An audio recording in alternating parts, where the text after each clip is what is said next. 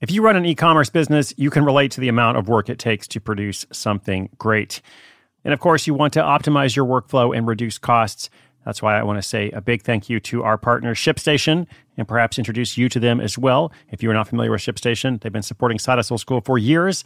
They have helped so many of our listeners make things much easier, automate their shipping tasks, help them scale their business, and also, this is not a small thing, save thousands on shipping with industry-leading carrier discounts.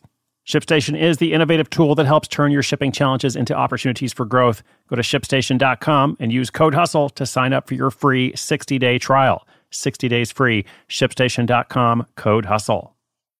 This episode is brought to you by Saks dot com.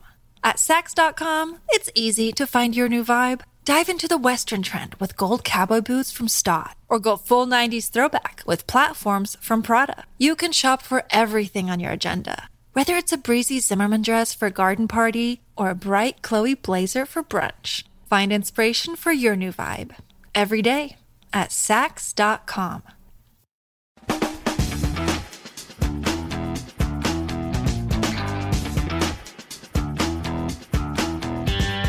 Lots of projects just don't work out. You know, that is the reality. That's partly why I started this whole segment called Failure Friday, uh, which we did yesterday. We'll do it again next week. Uh, I really love to talk about what doesn't go well. Um, and a lot of things that I have tried, you know, have completely failed or sometimes just turned into something else along the way, uh, which is really interesting because it's not always a failure. It's often like a transition. So I've learned to just keep going. You know, come what may, I'm just going to keep making stuff. You know, of course, this is a learned skill. I think it's something that is important for everyone to learn wherever possible, not just in the side hustling world, but in life in general. Just keep going, try different stuff.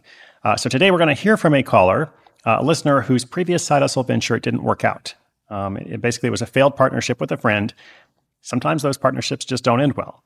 Uh, so good news is it sounds like this one ended amicably. Is that the right way to say that word? I think it means, you know, they still get along, but they don't have a business anymore. So now our listener is ready to make another attempt of her own. I love this question. Hopefully I can have some helpful feedback for her. A uh, question is about recovering after a failed partnership. Detailed question and my answer coming right up. This episode is brought to you by Saks dot com.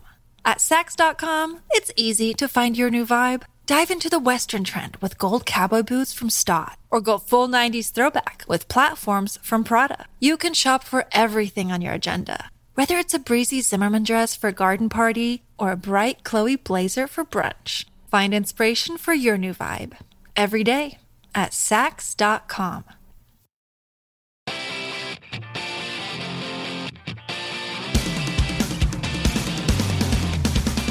Hey, so I have this report that's not amazing, but hopefully it will become something amazing soon. My friend and I tried to start a fashion line. We had a lot of fun brainstorming. We went to meetings, we read up, we had a logo design and a website outline. But in the end, it didn't work out.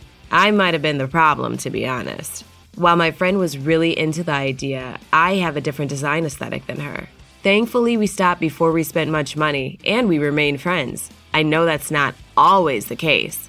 Now I want to move forward with my idea, and for some reason I feel hesitant. This fear of taking a concrete action step may have been part of what hindered the previous project, in addition to a different stylistic preference.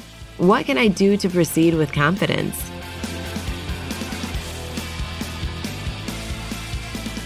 Well, this is such a great question.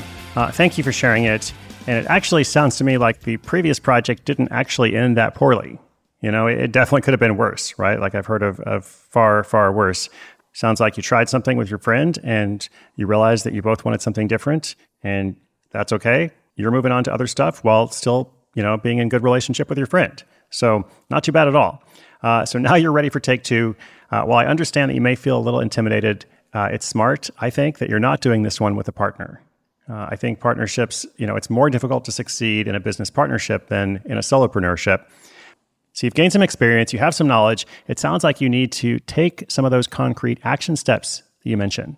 Uh, really, the best way to gain confidence in a situation like this is through additional experience. In other words, by taking action. Okay.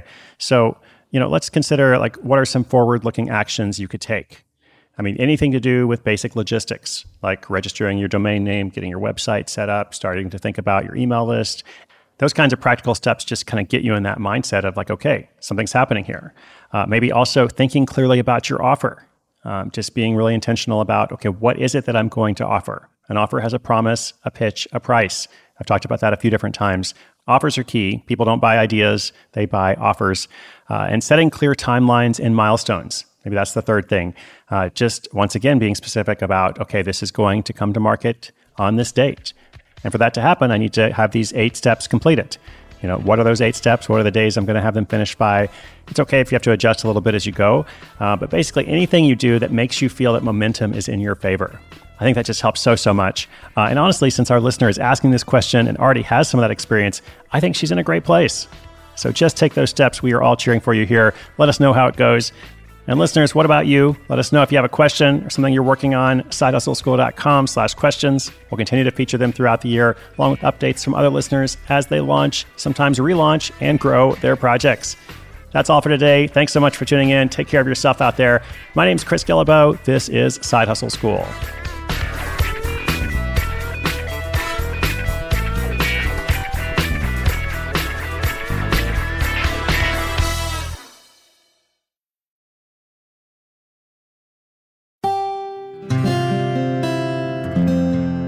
From the Onward Project.